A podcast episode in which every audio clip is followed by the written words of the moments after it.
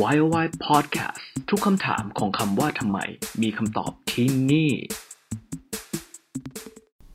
สวัสดีครับ คุณผู้ฟังทุกท่านยินดีต้อนรับเข้าสู่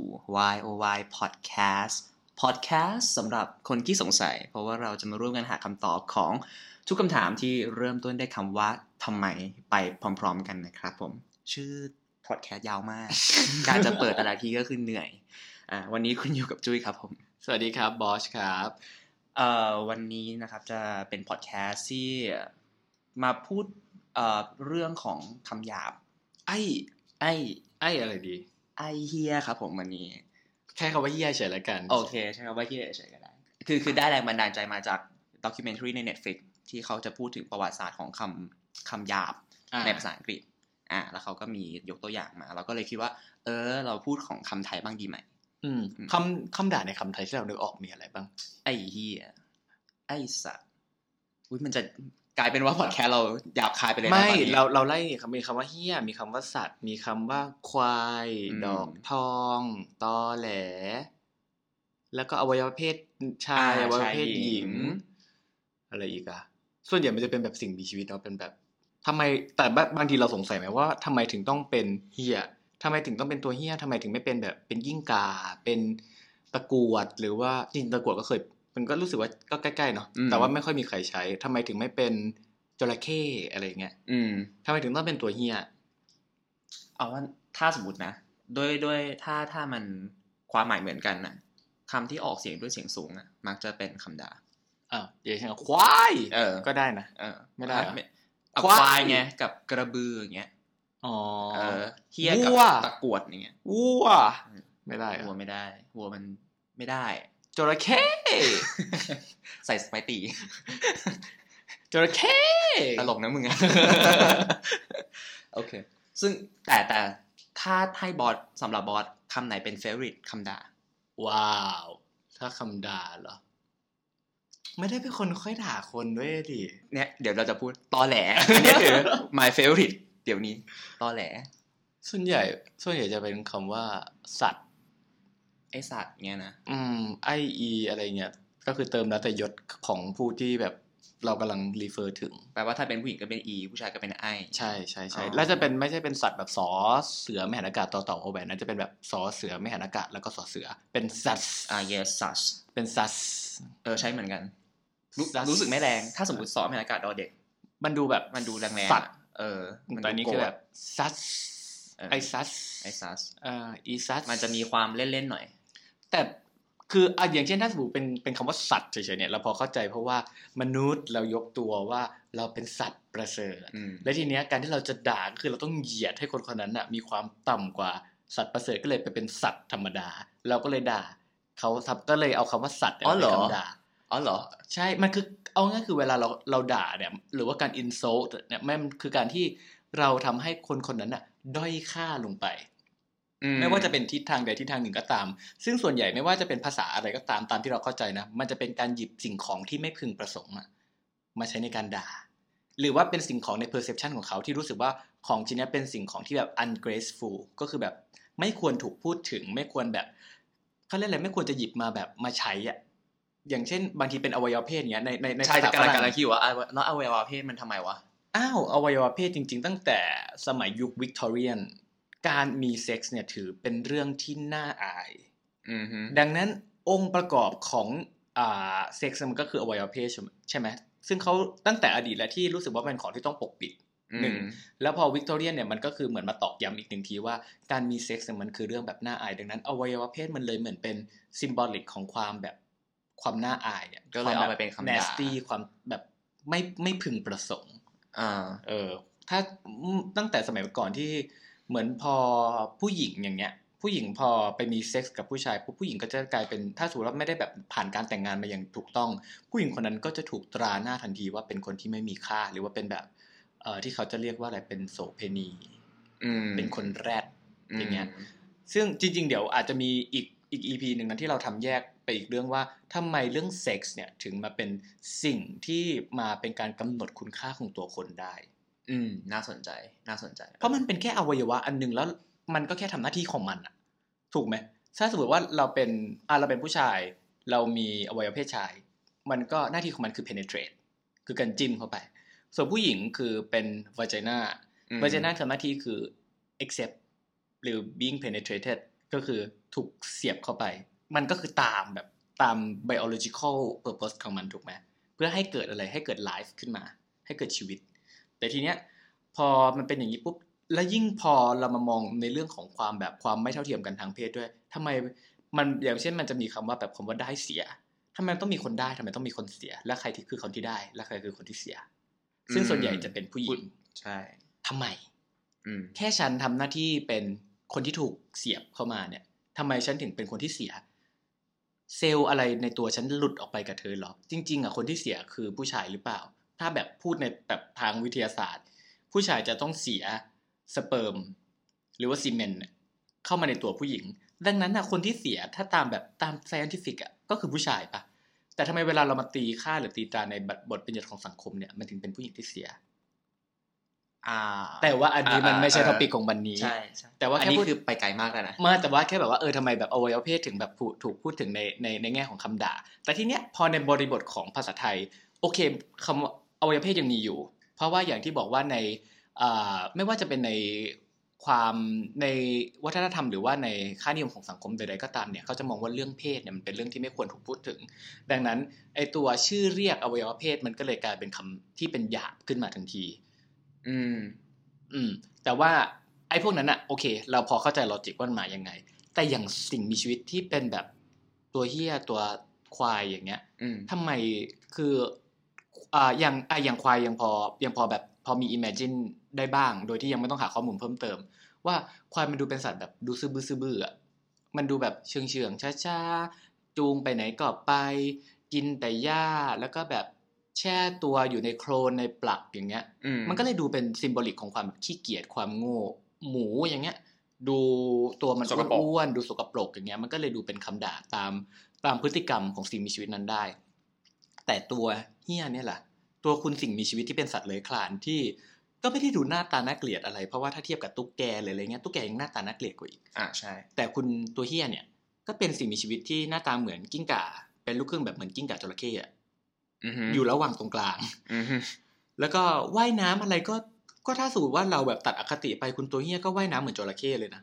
อืม แล้วก็อยู่ในน้ำเหมือนคุณจระเข้แล้วก็พฤติกรรมการเดินอะไรก็เหมือนสิ่งมีชีวิตที่เป็นสัตว์เลอย คือ คลา เขา น ฟังก์ชันเขาก็คือสัตว์เลื้อยคลานหนึ่งตัวนั่นแหละ แต่ ใช่ ทำไมเขาต้องหยิบเขามาเป็นคำด่าด้วย และคำว่าเฮียเนี่ยเป็นคำที่คิดว่าน่าน่าจะเป็นหนึ่งในคำด่าที่รุนแรงที่สุดในภาษาไทยด้วยนะ หรอ อาจถ้าสมมติว่าเรามาแลงกิ้งโดยเซนส์ซึ่งอันนี้อาจจะขึ้นอยู่กับประสบการณ์ของแต่ละคนนะ อันเนี้ยคิดว่าน่าจะแล้วแต่ perception คนละละ แต่ว่าสำหรับเราเรารู้สึกว่าคำว่าเฮียเนี่ยมันเป็นคำที่ค่อนข้างแรง อ่าแรงใช่แรง แรงและติด รง แรงแบบท็อปทรีของคำคำด่าในภาษาไทยเลยนะ อืม นอกแบบ ถ้าไม่เกี่ยวข้องกับเพศสัมพันธ์อ่ะก็คือถ้า สมมติว่าในแคตตากรีของสัตว์สิ่งมีชีวิตพืชอะไรเงี้ยก็คืออันเนี้ยเป็นเป็นคำด่าที่น่าจะแรงที่สุด อ่ะถ้าถ้าเป็นบริบททั่วไปละกัน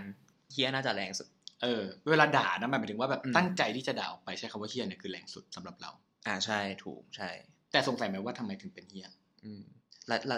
สงสัยไหมทำไมเฮี้ยเนี่ย มันเหมือนเป็นคำที่เราใช้กันเป็นปกติทุระเราใช้กันแบบในหลาย ๆ บริบทด้วยซ้ำแล้วมันไม่ได้มีความหมายแค่ในทางแย่อย่างเดียว หรอ ใช่ โอเค แต่ทีเนี้ยบอกว่าเรามาเริ่มต้นจากออริจินก่อนดีกว่าว่าทำไมถึงเป็นคุณตัวเฮียถึงมาถึงได้ถูกอัญเชิญเอาชื่อของเขาเนี่ยมาเป็นคำด่าได้ล่ะ เริ่มจากเฮี้ยเนี่ยจริง ๆ คือเขาแคตตากรามันเป็นกิ้งก่าขนาดใหญ่หนึ่งตัว อืม ซึ่งเป็นสัตว์เลื้อยคลานความยาวประมาณ 2-3 เมตร อือฮึ ใช่ไหมคือเขาก็ถิ่นกำเนิดของเขาก็อยู่ใกล้ๆแหล่งน้ำหรืออะไรอย่างนี้ใช่ไหมแล้วก็เขาเนี่ยจะเป็นสัตว์ในตระกูลที่อันดับใหญ่เป็นอันดับสองนะรองจากมังกรโคโมโด อืม อืม เขาเนี่ยจะมีลักษณะแบบลิ้นยาวเป็นแฉกเหมือนงู แล้วก็ชอบอยู่ตามลำพัง ยกเว้นที่จะมีของกินเขาจะมารวมกัน อืมอืมอืม เฮียเนี่ยเขาเชื่อว่าเฮียเนี่ยผันมาเป็นคำด่าได้ในสมัยรัชกาลที่สี่ อื อืมแต่ไม่มีหลักฐานแน่นอน หลักฐานที่เป็นด็อกิเมนทรีอ่ะเป็นชิ้นเป็นอันเนี่ยมาปรากฏในสมัยรัชกาลที่ 5 ในหนังสือชื่อว่าวชิรยานวิเศษ อืม ซึ่งเขาบรรยายเป็นเหมือนแบบอารมณ์กรอนหรือโครงอ่ะ ซึ่งแต่แปลเป็นภาษาไทยภาษาคนได้ว่าเอ่อเฮียเนี่ยคืออะไรก็ตามที่เข้ามาทำความวิบัติให้กับคน แล้วก็ค เข้ามาทำเข้าไปอยู่ที่ไหนอะก็จะชิบหายที่นั่น นึกสภาพในสมัยนั้นก็คือเฮี้ยเนี่ยมันเป็นสัตว์กินเนื้อถูกไหม อืมอืม เราเฮี้ยเนี่ยเราก็จะรู้ว่ามันชอบกิน จริง ๆ มันก็คือกินเนื้อแหละ แต่ว่าไม่รู้ทำไมมันชอบกินไก่ อื มันจริง ๆ มันในสมัยนั้นมันอาจจะไม่ได้กินแค่ไก่ มันก็คือไปกินหรือไปทำลายอะไรที่มันเป็นแบบสัตว์ที่เขาเลี้ยงอยู่อะ อืมอืมอืม ทำให้เกิดความเดือดร้อนกับชาวบ้าน ไม่คือเมื่อก่อนคนเลี้ยงก็คือเขาคงแบบเลี้ยงไก่เลี้ยงเป็ด เลี้ยงหมู อืม เลี้ยงวัว อืม จะให้เหี้ยไปกินหมูก็ไม่ได้ไง เพราะว่า มันก็ตัวใหญ่เกิน ตัว ไป ใหญ่เกินไป อ่า มันก็ ใช่ จะเหลือแค่แบบเป็ดกับไก่ที่ เออ ว่าคนปกติเลี้ยงเป็นไลฟ์สต็อกที่เราสามารถเอามาบริโภคได้ ถูกต้องใช่ มันก็เกิดความชิบหายถูกไหมไก่ตายแทนที่กูจะได้ขายหรือว่าจะอะไรเงี้ยมันก็หายไป อืม เขาก็เลยคิดว่าเออเนี่ยเฮียมันเป็นสัตว์ที่ไม่ดีเข้ามาแล้วก็ทำให้แบบทุกอย่างมันชิบหายไปหมด อื มันก็เลยเป็นคำด่ามาตั้งแต่ตอนนั้น ซึ่งถ้าสมมติว่าเอ่อรัชกาลที่สี่ถึงกลายเป็นคำด่าแล้วก่อนหน้านั้นอะเทียบแบบมีได้แบบเป็นคำด่าไหมหรือว่า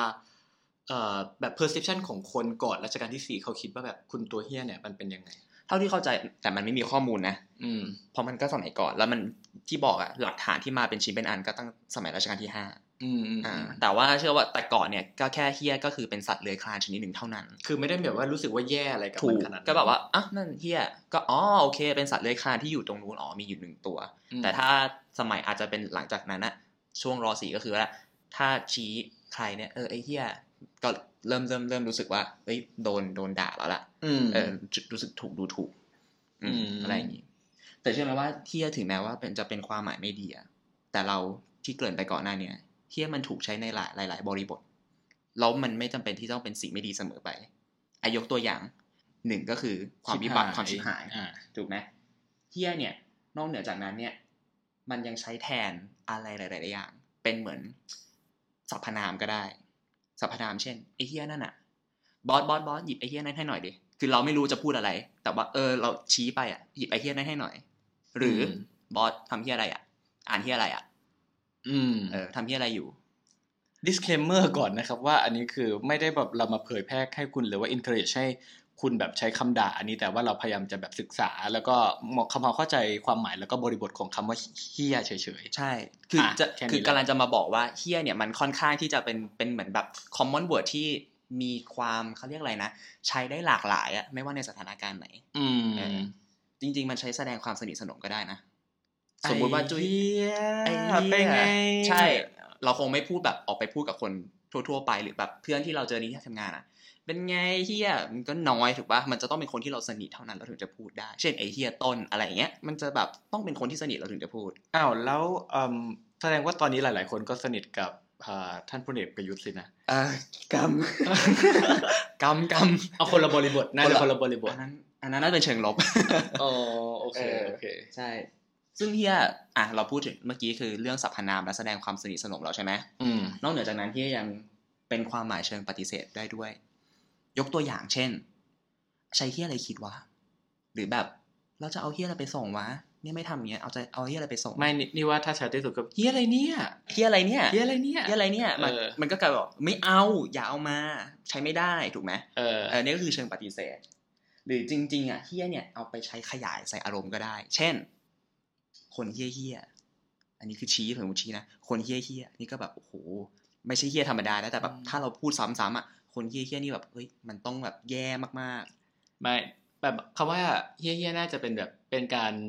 ความหมายเท่าเทียมกับแบบมาก ๆ อย่างเช่น อันนี้สีแดงเฮียเฮีย ๆ เออ ยากเฮียเฮีย คือมันกลาร อร่อยเฮียเฮีย มันเหมือนเป็นคำขยายแบบขั้นกว่าอีกทีหนึ่ง นี่ว่าพอแบบฟังมาอย่างเงี้ยมันคำว่าเฮียในภาษาไทยมันจะคล้ายๆกับคำว่า fucking ในภาษาอังกฤษ ถูกจริง ๆ เนี้ยได้มาจากคำว่าฟักด้วยนะ คือฟักมันฟักในภาษาอังกฤษคือมันค่อนข้างเป็น common word ก็คือหลาย ๆ คนเนี่ย ถ้าให้เลือกพูดคำหยาบได้แค่คำเดียวเขาจะเลือกคำว่าฟัก เพราะว่าฟักมันแบบ แทน มี ได้ ได้ บริบทหลาย ๆ อัอ่ามนาก ใช่ ๆใช่อยู่ในคอนเทกต์ตรงไหน มันก็ให้ความหมายแบบอีกอย่างหนึ่ง อื ถูกไหมเช่นเดียวกับเฮียเมื่อกี้ที่บอกเราเราพูดเฮียซ้ำๆอ่ะมันเป็นการแทนคำว่ามาก ๆ อร่อยเฮียเฮียก็แปลว่าอร่อยสุดๆอ ส ร่ ว อย ยเฮีย มาก เฮีย ๆสวยเฮียเฮียใช่ไหม อื แล้วก็แบบจริงๆเฮี้ยมันเป็นการแสดงอารมณ์ได้ด้วยแบบว่า ถ้าเราพูดเฮี้ยสั้นๆเฮี้ย ตกใจ ตกใจ อ่า เฮี้ยละ เอ่อวิตกกังวล เออมันแสดงให้เห็นว่า มันต้องมีอะไรเกิดขึ้นแล้วไม่ดีอ่ะชิบ อ่า หายแล้วอ่ะเหมือน อ่า แทนคำนะชิบหายแล้วเฮี้ย เสียดาย ลากเสียงยาวลากเสียงยาวเสียงต่ำ เสียดายปะเศร้าเสียดาย ใช่ อ่า หรือประหลาดใจก็ได้ประมาณนั้น อ๋อเฮีย ใช่ อ่า หรือถ้าพูดเสียงสูงเฮีย ตื่นเต้นแบบโอ้เซอร์ไพรส์ นึกภาพง่าย ๆ เหมือนกับว่ากำลังเจอคนหล่อๆ คนสวยๆ เดินมา มึงเฮียอย่างเงี้ย ที่จะชอบพูดกับ ไม่ ผู้หญิ ไม่ ง ไม่ไม่ไม่ไม่ ใช่ใช่ ไม่เป็ ผู้หญิง ไม่ พูด เป็ อย่างนี้ผู้หญิง ไม่เป็ พู น ดอย่างนี้ ไม่เป็น เป็น ไม่เป็น ไม่เคยเป็น ถึงบอกเห็นไหมคือ เราเห็นความแบบหลากหลายของคำว่าเฮียมันไม่ว่าคุณจะเอาไปพุทธในคอนเท็กซ์ไหนอะความหมายมันก็จะออกไปหลาย ๆ แบบได้ไม่จำเป็นจะต้องแบบเป็นความหมายที่แย่เสมอไป แล้วถ้าสมมติอย่างเงี้ยถามลงไปลึกอีกติดหนึ่งแล้วอย่างเช่น จากคำว่าเฮี้ยที่เป็นแบบเป็นตัวแทนของความฉิบหายเนี่ยมันมากลายเป็นอยู่ในหลายคอนเท็กซ์นี้ได้ยังไง มันเหมือนกับว่าวิตอบยากว่ะแต่ถ้าให้เดานะ มันเหมือนกับ เพราะว่าเราใช้ตอนแรกมันอาจจะเหมือนกับว่า เราก็แทนมันเป็นสิ่งที่แย่แหละ อืม แต่ถ้า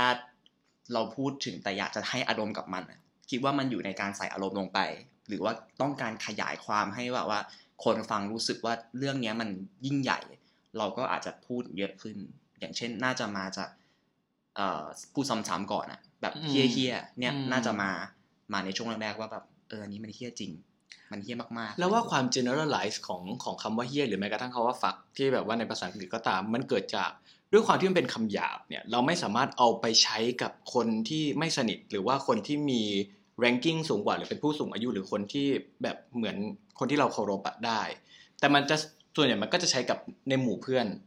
หรือว่าคนที่เราสนิทชิดเชื้อ แล้วพอมันใช้ไปใช้มามันเลยเป็นคำที่แสดงถึงความแบบสนิทสนม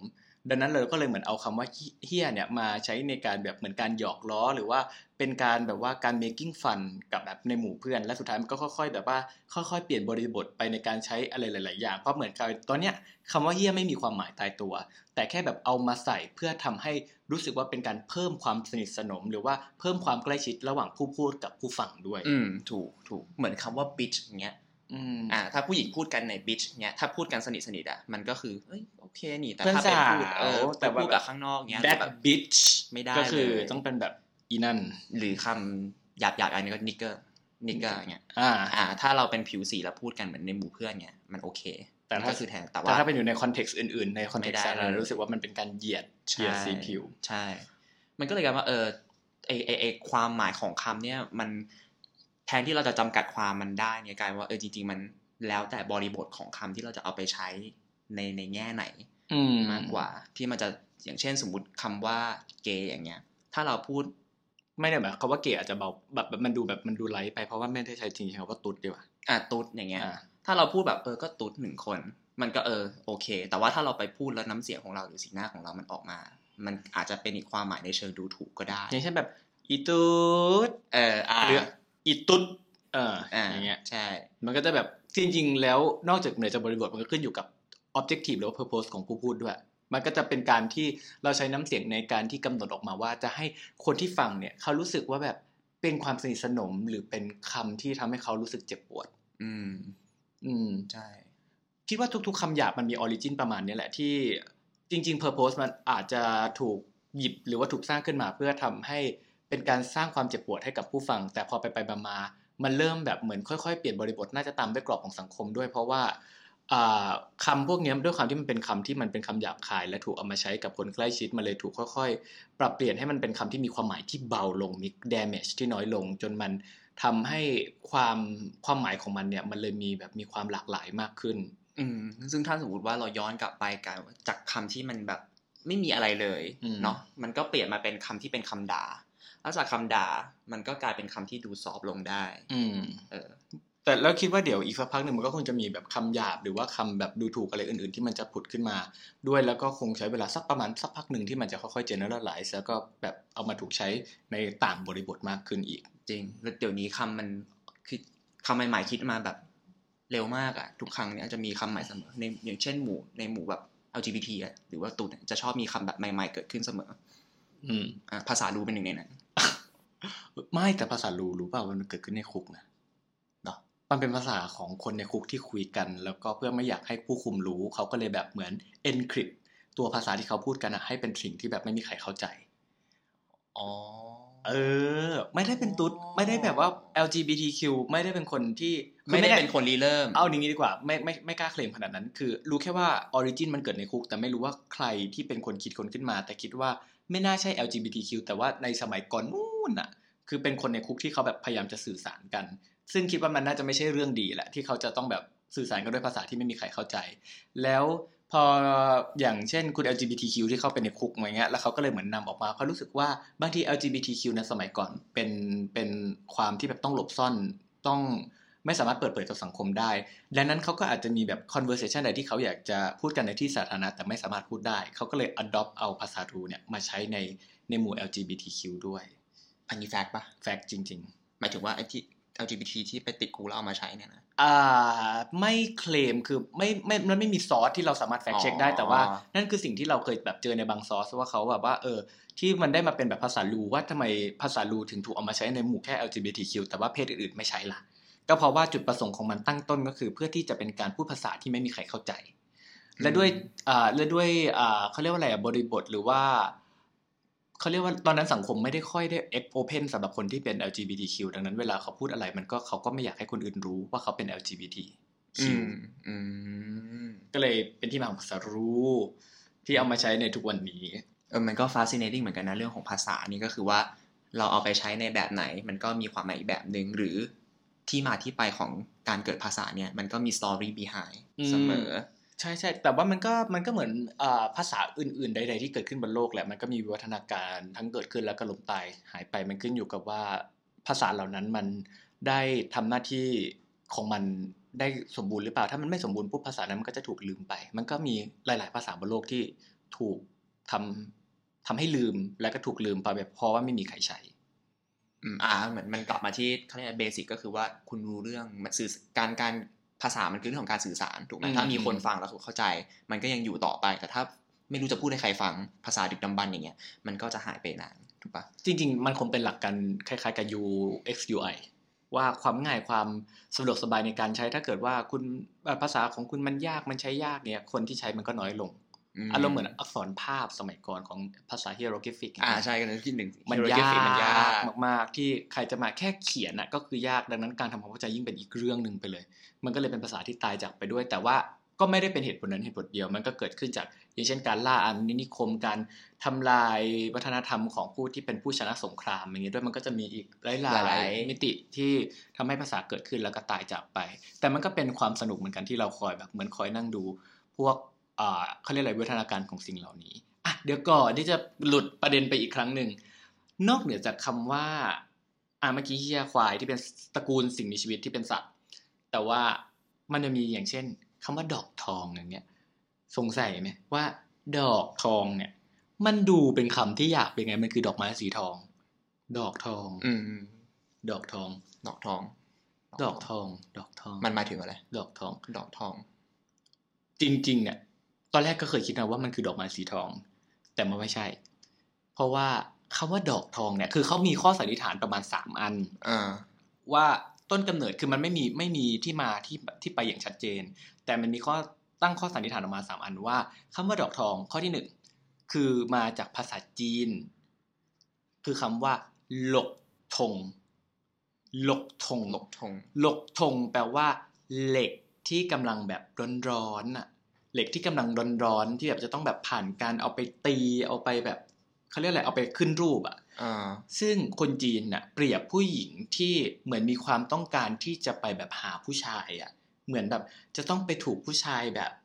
มีเพศสัมพันธ์ก็คือเหมือนเป็นแบบเหมือนคล้ายๆ การทุบตีอ่ะเขาก็เลยเรียกผู้หญิงแบบนั้นอ่ะว่าเหมือนเป็นแบบเหล็กร้อนๆที่จะต้องแบบไปถูกทุบถูกตีขึ้นมา รอ นั่นนั่นคือคำว่าหลก หลก ธ ธ ง ง นั่นคือคำว่าหลกธงแล้วก็สุดท้ายพอมันเข้ามาในภาษาไทย ก็เลยเพี้ยนไปเป็นคำว่าดอกทอง อืม นั่นคือข้อสันนิษฐานที่หนึ่งส่วนข้อสันนิษฐานที่สองเขาบอกว่า ดอกทองเนี่ยมันเป็นลายที่อยู่บนตัวเหี้ยตัวเหี้ยมันจะมีลายที่เป็นแบบสีเหลืองๆ ใช่ ไหม เป็นจุดๆ จุดๆสีเหลืองๆขาวๆอ่ะเขาเรียกจุดพวกนั้นอะว่า ดอกทองอ่ะด้วยความที่มันอยู่บนตัวเหี้ยเราขอเข้าใจได้นะ เราก็บอก ว่า เขาจะมันก็มาอ่ะได้ความวิบัติมาจากเฮียอะไรอย่างงี้ ได้ความวิบัติมาจากเฮียแล้วก็พอใส่คำว่าดอกลงไปก็ทำให้ดูมีความแบบดูมีความเป็นผู้หญิงมากขึ้น ก็เลยเอามาใช้กับผู้หญิงใน ในการด่าผู้หญิงที่แบบมีความหลากหลาย ต้องการความหลากหลาย อืม ของผู้ชาย ซึ่งนี่พอฟังมันก็เพี้ยนมาเหมือนกันอย่างอย่างคำว่าดอกทองมันก็เป็นคำด่าถูกไหม แต่เดี๋ยวนี้เราก็จะเห็นว่ามันใช้คำว่าดอกทองเป็นการแสดงความสนิทสนมได้เช่นเดียวกัน อืม เช่นเราด่าอีดอกใช่ไหมถ้าเราลากเสียงยาวๆมันก็แบบว้าว มันต้องแบบมีทำอะไรแบบดีๆ แบบเขาเรียกนะประหลาดใจอะตกใจหรือชื่นชมไปด้วย อีดอกอะไรอย่างเงี้ย หรือแบบอีดอกก็แบบแสดงความเบื่อหน่ายแบบมึงอีกแล้วนะอะไรอย่างเงี้ย อืม เออ ส่วนข้อสันนิษฐานแบบที่สามเขาบอกว่าเป็นคำที่ใช้มาจากการลงโทษของผู้หญิงที่มีชู้ในสมัยอยุธยา เพราะว่าในสมัยอยุธยาเนี่ยผู้หญิง อันนี้คือเป็นการดึงมาจากบันทึกในจดหมายของลาลูแบร์ที่เข้ามาในสมัยพระนารายณ์มหาราชเนี่ยมันมีการบันทึกไว้ว่าการลงโทษผู้หญิงที่มีชู้เนี่ยจะต้องถูกโดนโกนศีรษะให้เป็นตะแลงแกง ตะแลงแกงคือต้องแบบปื๊ดแบบเขาเรียกอะไรโกนให้มันดูแบบขาดขาดๆวิ่นวินๆคือไม่ได้โกนจนโลนดินแบบเป็นพระสงฆ์นะคือแบบโกนให้ดูทุเรศอ่ะ อ๋อโอเค ก็คือโกนตามใจฉันไป เออ โกนยังไงให้ดูทุเรศที่สุด เออโกนให้ดูทุเรศ แล้วก็ทัดดอกชบาสองหูขึ้นขายอย่างประจานสามวัน ซึ่งในบางกรณีก็จะร้อยดอกชบาเป็นพวงมาลัยสวมคอบหญิงชายที่ทำชู้นั้นด้วย ซึ่งไอตัวดอกชบาเนี่ยมันจะมีสีแดงแซมสีเหลือง เขาก็เลยเรียกว่าดอกทองแล้วก็ใช้เป็นคำด่าผู้หญิงที่สัมสอนต่อมา อืมก็คล้ายๆกับคอนเทกต์ของอันแรก ที่บอกว่าผู้หญิงที่แบบจะชอบอยากไปหาผู้ชาย ใช่ อืม แต่เห็นเห็นไหมว่าพอเราพูดถึงเอ่อที่มาที่ไปของคำว่าดอกทองเนี่ยทำมันจะก็จะหลีดไปอีกแล้วว่าถึงเรื่องความแบบความไม่เท่าเทียมกันของของเพศตั้งแต่สมัยอดีต จริงๆก็ยาวมาน่าจะยาวมาถึงปัจจุบันแหละว่า ผู้ชายที่มีผู้หญิงมากมายอ่ะไม่มีคำด่า ถูกไหมผู้ชายที่แบบว่าอ่ามีชู้หรือว่าเป็นผู้ชายที่เปลี่ยนผู้คู่นอนทุกวันเนี่ย มีคำด่าไหมไม่มีนะแต่ผู้หญิงที่เปลี่ยนผู้ชายหรือคู่นอนของเธอทุก ๆ วัน หรือว่าเป็นผู้หญิงที่มีชู้เนี่ยจะดอกทองบ้าง แรดบ้าง ร่านบ้างกะหรี่ สัมสอน บ้าง เออสัมสอน ดูอ่ะผู้ชายสัมผู้ชายชาวว่าสัมสอนได้แต่คำว่าแรดร่านกะหรี่ดอกทองเนี่ย ส่วนใหญ่มันเป็นคำที่เอามาตีตราผู้หญิง อืม อืมเลยทำให้เรารู้แล้วว่าจริง ๆ แล้วคอนเท็กซ์หรือว่าความความอามองในเรื่องของเพศ ระหว่างเพศชายกับเพศหญิงเนี่ยเพศหญิงจะถูกถูกกดให้ดูต่ำกว่าเสมอ ถึงแม้ว่าจะเป็นการกระทำในสิ่งใดสิ่งหนึ่งที่เหมือนกันก็ตาม แต่ถ้าพูดเงี้ยรู้สึกไม่แปลกเพราะว่าสมัยก่อนนะเราอดอปวัฒนธรรมแบบชายเป็นใหญ่ไง อืม อ่าผู้ชายทำอะไรอย่างเงี้ยก็ไม่ผิด แต่ถ้าผู้หญิงทำความผิดคล้ายๆกันผิด อืม อ่า แล้วพอเราดูจากคำด่าพวกเนี้ยมันเลยทำให้เรา มันยิ่งชัดเจนไป ยิ่งชัดเจน รื่อยๆ ใช่ว่าคำด่าพวกเนี้ยมันถูกเอนจิเนียร์ขึ้นมาเพื่อใช้ด่าผู้หญิงโดยเฉพาะ ไม่ได้ด่าผู้ชาย อืม ใช่ใช่ถูก อืม คือก็ก็นั่นแหละมันมันมันก็เมคเซนตรงที่มันตอบตรงที่ว่า ก็สมัยก่อนไง เราอดอปวัฒนธรรมแบบชายเป็นใหญ่ ฉะนั้นในเมื่อผู้ชายทำอะไรไม่ผิด มันก็เลยไม่ค่อยมีคำด่าสำหรับผู้ชายในการกระทำอย่างเช่น มีชู้หรือว่ามีเมียหลายคน แต่ถ้าผู้หญิงเนี่ยอยู่ในวัฒนธรรมนี้เหมือนกันทำอะไรที่มันผิดคล้ายๆกัน เขาก็จะมีคำด่ามาเรียกผู้หญิงพวกเนี้ยซึ่งทำผิดตามขนบธรรมเนียมวัฒนธรรมในสมัยนั้น อืม ด้วยคำด่าแปลกๆ เช่น แรดร่านสัมซอน อืม อืม เอิดมาพูดถึงคำว่าแรดทำไมเป็นแรดทำไมเป็นแรดเพราะว่าแรดเนี่ยสิ่งมีชีวิตที่เป็นแรดเนี่ย พอถึงหน้าผสมพันธุ์กลายเป็นว่าเพศเมียเนี่ยจะต้องสู้กันเองเพื่อแย่งตัวผู้ อืม เพื่อแสดงว่าฉันคือคนที่มีความแข็งแรงในการที่จะเป็นแม่ของลูกให้เธอนะแรดก็เลยจะแบบจะขวิดกันจนกว่าจะตายไปเลยนะและตัวเมียจะขวิดกันจนกว่าจะตายตัวไหนรอดก็คือได้ผสมพันธุ์ อืม ครับ สส่วนมากเราจะมักจะเห็นนะที่เป็นตัวผู้เนี่ยจะแข่งกันเพื่อแย่งตัวเมีย อืม อ่า แต่ว่าในในในใน ไม่ชอบจัง ในเผ่าของความแรดในเผ่าของแรดไม่ใช่ความแรด ใน สิสมาของแรด ใน เนี่ย ในแรดในในสัตว์ ในหมู่ เนี่ย แรด เออ เอในหอมู่แรดเนี่ยเออ มันเป็นแบบเป็นในอีกแบบหนึ่งก็คือแรดตัวเมียจะสู้กันเพื่อแย่งตัวผู้เขาก็เลยเอาแบบคุณลักษณะเนี้ยเอามา นิยามผู้หญิงที่เป็นคนวิ่งเข้าหาผู้ชาย อืม ซึ่ง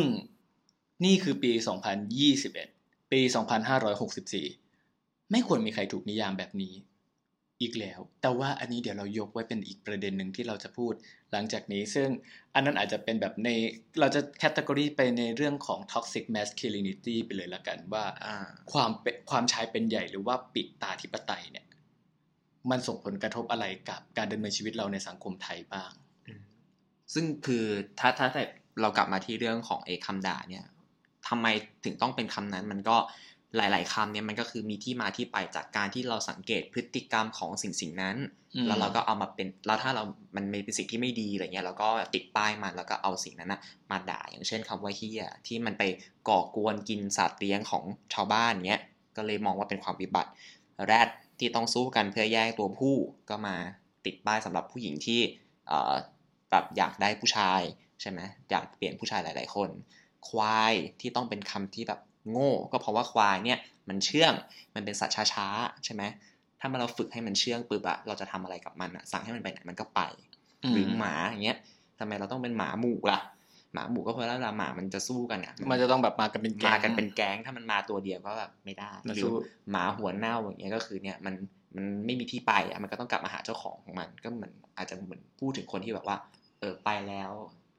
บอกเลิกกับคู่รัก แต่สุดท้ายเราต้องกลับมาเองกลายเป็นหมาหัวเน่า ไม่แล้วถ้าสมมติว่าเอออันนี้มันอาจจะเป็นคำที่แบบมาจากโบราณนะและอย่างคำที่เกิดขึ้นในสมัยใหม่อย่างคำว่าแบบนก อ่ะ นกนกนี่ไม่รู้จริงๆวะนกนี่คืออะไรวะนกมัน เอ ทำ อ ทำไมนกมันต้องเป็นหมายถึงว่าผิดหวังอ่ะ หรือแบบแห้ว คือให้นึกถึงภาพนกฝูงนกที่อยู่สนามหลวงอะแล้วเวลาใครเดินเข้าไปเสร็จปุ๊บนกก็คือที่เหลือก็คือบินแบบมันก็จะบินหนีเราไป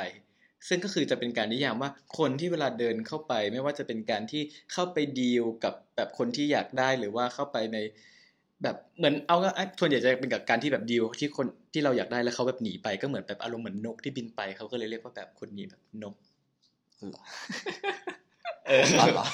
ก็เป็นการหยิบคุณลักษณะของแบบของสิ่งมีชีวิตมา ของนก เป็นคำด่าได้เหมือนกัน เออ ก็โอเคเอ้ยแต่นกนี่มันสมัยเก่าหรือสมัยใหม่ ไม่ มันใหม่ใช่ไหม ไม่ เพราะว่าแบบ ไม่ เพิ่งมาได้ยินตอนโตขึ้นเนี่ยแหละ ใช่ สมัยก่อนไม่เคยได้ยิน คำว่านกเอออ ม ก็น่าจริง ๆ พอเรามามามา explore เรื่องนี้มันก็น่าสนใจนะว่า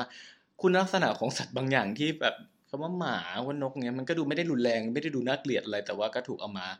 มาใช้เป็นคำด่าได้ ใช่ จริง ๆ เรื่องภาษาก็ก็เป็นอีกท็อปิกหนึ่งที่สนุกเหมือนกันด้วยว่าคำคำหนึ่งพัฒนาการมายังไงทำไมมันถึงแบบ เราต้องใช้คำนี้กับการกระทำแบบนี้ ซึ่งเวลาเราดิฟแบบศึกษาลงไป มันก็จะมีประวัติเกร็ดเล็กเกร็ดน้อยที่มันแบบเอออย่างนี้ก็ได้เหรออย่างตลกดีเนาะอย่างเช่นจริง ๆอ่ะเฮียเนี่ยเป็นสัตว์ที่มันออกรูปเป็นไข่ใช่ปะ อืม อ่าในสมัยก่อนเนี่ยเขามีคนเอาไข่เฮียมาทำอาหารแล้วก็กินด้วยนะ อย่างเช่นในมันจะมีสมัยในรัชกาลที่หนึ่งท่านก็ทรงโปรดที่จะ รัชกาลที่หนึ่ง รัชกาลที่หนึ่ง คิง ที่จะเสวยไข่เฮีย โอ้ เออ แต่ว่ามันจะมีช่วงหนึ่งที่ท่านท่านอยากจะเสวย แต่ว่าไม่มีไม่มีให้ ก็เลยจะมีเหมือนแบบว่าคนคนหนึงเนี่ยไปทำขนมมา ซึ่งขนมเนี่ยตอนแรกชื่อว่าว่าขนมไข่เฮีย เพื่อเป็นการแบบตัวแทนของไคเยี่ย ใช่ แล้วก็เพี้ยนมาเป็นแบบขนมไข่หงส์ โอ้ หรือตัวเฮียเนี่ยในในในแบบว่าเขาเรียกอะไรนะ ในภูมิภาคอื่นอย่างเช่นใน มันจะมีชนเผ่าพื้นเมืองที่เขาจะบูชาเฮียเนี่ยว่าเป็นสิ่งศักดิ์สิทธิ์ว่าเป็นเหมือนแบบ เป็นโฮลี่เฮีย แทนเออ คน แทนว่าเป็นบรรพบุรุษ คือบรรพบุรุษเมื่อเสียชีวิตไปแล้วเนี่ยแล้วกลับชาติมาเกิดก็จะมา จะกลายเป็นเหี้ย โอ้ my เรา god เขาจะเลี้ยงดูเฮียเหมือนเป็นลูกเป็นหลานอาบน้ำเลี้ยงดูปูเสืออย่างดี โอ้ อืมอืม โอเค ใช่ โฮลี่เฮียที่แท้ โอดีเฮียที่แท้ โอเค มันก็สนุกสนุกถือว่าเป็นแบบว่าเกร็ดเล็กเกร็ดน้อยที่แบบ เออ เวลาที่เราด่าเฮียต่อไปก็คือเราจะแบบ ได้รู้ว่าแบบมาจากไหนมายังไง ใช่ จะได้ไม่ได้แบบด่าแบบลอยๆ แล้วเดี๋ยวเดี๋ยวยุคนี้ก็คือแบบเออเหมือนล่าสุดเข้าไปในคลับเฮาส์แล้วกันแล้วคราวนี้พอแบบตั้งประเด็นเรื่องอะไรขึ้นมามันจะต้องมีคนเข้ามาแบบ แฟกเช็ค เออแฟกเช็คว่าคุณรู้คุณรู้ได้ไงว่ามันเป็นอย่างนี้ คุณแบบรู้รู้แบบรู้จริงหรือเปล่า ในสิ่งที่คุณตั้งขึ้นมา คือ เอ้าก็ตั้งห้องมาเพื่อให้ทุกคนมาดิสคัสกันไง ไม่ได้แปลว่าจะต้องรู้ทุกอย่างก็จะได้เข้ามา ซึ่งอันนี้ไงเวลาแบบถ้าสมมติคุณไปเจอคนแบบเนี้ยคุณก็จะได้บอกว่า ฉันรู้นะว่าคำว่าเฮียมาจากไหน อืมเชิดหน้าหยิงๆเข้าไปด้วย เออ เออ สนับสนุนในคนไฟกัน เอ้ยพูดถึงการการด่านี่มันดีกับสุขภาพเรานะ แต่ว่าเดี๋ยวจะมาทำอีกท็อปิกหนึ่งแล้วกันว่าทำไมเวลาที่เราหงุดหงิดเราควรด่า เราไม่ควรจะไปห้ามไม่ให้คนด่าด้วยอื อื ม ม ก็จริงๆก็เปิดเจอเมื่อกี้แหละ แต่ว่าไว้เป็นอีกท็อปิก EP หน้าแล้วกัน โอเคโอเคโอเคได้นั่นน่าจะเป็นทั้งหมดของ EP นี้แล้วนะครับเฮียจุย ชอบว่ะเออชอบ เออ ซึ่งถ้าสมมติว่าเอ่อท่านผู้ฟังคนไหนนะครับ อยากจะฟังท็อปิกไหน หรืออยากจะให้เราทำข้อมูลเกี่ยวกับอะไรเนี่ยก็สามารถมาพูดคุยกันในแฟนเพจของเราใน Facebook ได้ชื่อว่า YOY อืม นะครับ y ขีด o y อืม ใช่แล้วก็ หรือจะเข้ามาด่าเยี่ยพวกเราก็ได้นะครับ ถือว่าเราสนิทกัน ถือว่าเราสนิทกันนะกับท่านผู้ฟัง ก็ดีก็ดี เราอยากเราก็อยากจะด่าเฮียกลับเหมือนกัน โอ้โห ยอกย ดู อก จัง ยอก ดู ย จั อก ง ยอกยอกครับผมก็ EP น่าจะเป็นอะไรก็ฝากติดตามด้วยนะครับ แล้วก็อย่าลืมฝากเอ่อติดตามพอดแคสต์ของเราผ่านช่องทาง ใน Spotify ใน Apple Podcast แล้วก็ใน Google Podcast รวมถึง SoundCloud ด้วย อืมถ้าเราเจอว่ามีท่านใดติดตามเราครบทุกช่องทาง เราก็จะทำของที่ระลึก เป็ เป็น น เสื้อเฮีย หยอกหยอก รักเยี่ย รัก เป็น ฮีย เป็นเสื้อให้ เออรักมากมากๆอะไรอย่างงี้โอเคครับ ก็พบกันใหม่ EP หน้า วันนี้ลาไปก่อนสวัสดีครับ สวัสดีครับ